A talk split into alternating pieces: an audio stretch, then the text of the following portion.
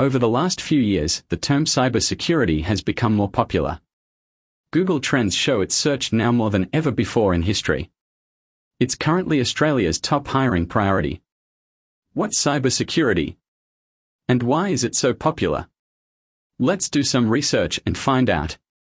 Disclaimer I'm not a cybersecurity expert, I'm a student of IT and love sharing what I'm learning or have learnt. What's cybersecurity? Cybersec is an entire industry, it's grown out of the necessity to keep data safe and prevent cybercrime. There are two main areas defensive, aka blue team, offensive, aha, red team. Defensive involves monitoring systems to detect attacks and enabling prevention methods to stop future ones. The offensive is about testing system strengths and weaknesses, acting as a cybercriminal to break in legally. They are two sides to the same coin, and they emote areas like purple teams too. Cybersec involves understanding computers at multiple levels with broad knowledge and out of the box thinking. History of cybersecurity. It's important to understand a bit of history. Here's a watch list of some good documentaries to spend time with. The Perfect Weapon 2020 Recent Rise of Cyber Conflict. Zero Days 2016 Deep dive into the first computer virus to have a real world physical impact. The Great Hack 2019 How Our Data is Being Used. The Social Dilemma 2020 The State of Social Media and Its Impact on People. Deep Web 2015 Cybercrime Culture and the Illegal Side of the Internet.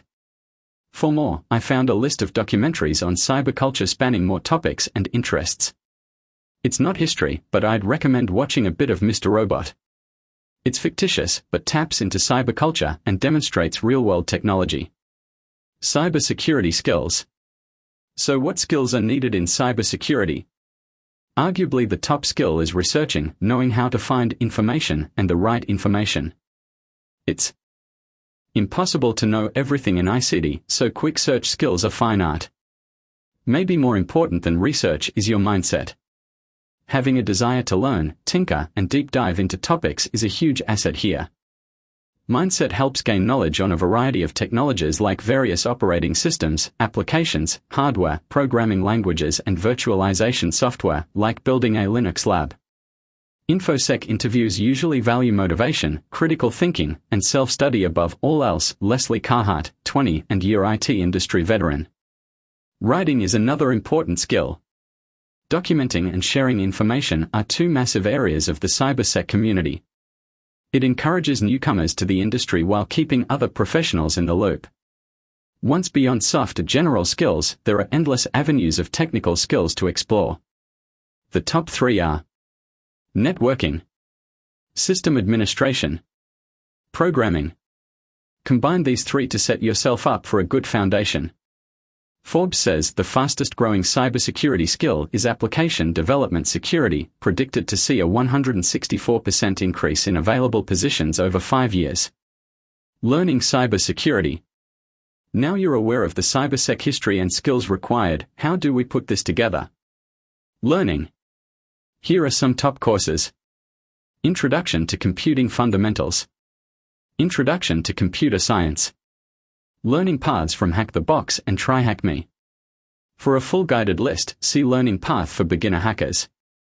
There are countless great resources from games like Over the Wire War Games to YouTubers like Network Chuck, John Hammond, and DarkSec. I love podcasts from Darknet Diaries and keeping up to date with blogs from Lesley Carhart and Daniel Miessler.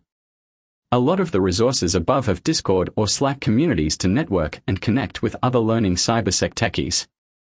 So now you're set up and good to go. Thanks for reading and I hope this walkthrough has been easy to follow and helpful. If you have any feedback, please send me a message via Twitter. This is day 2 of hash 100 days of hacking. Subscribe to the newsletter to see the journey. I've got a long list of courses and content to get through over the next 100 days. To break up theory sessions, I'm using YouTube to watch hackers share their journey. Gynvael hacking livestream number 5 lead me to find Pico CTF where I played my first CTF and I knew what I was doing, slightly.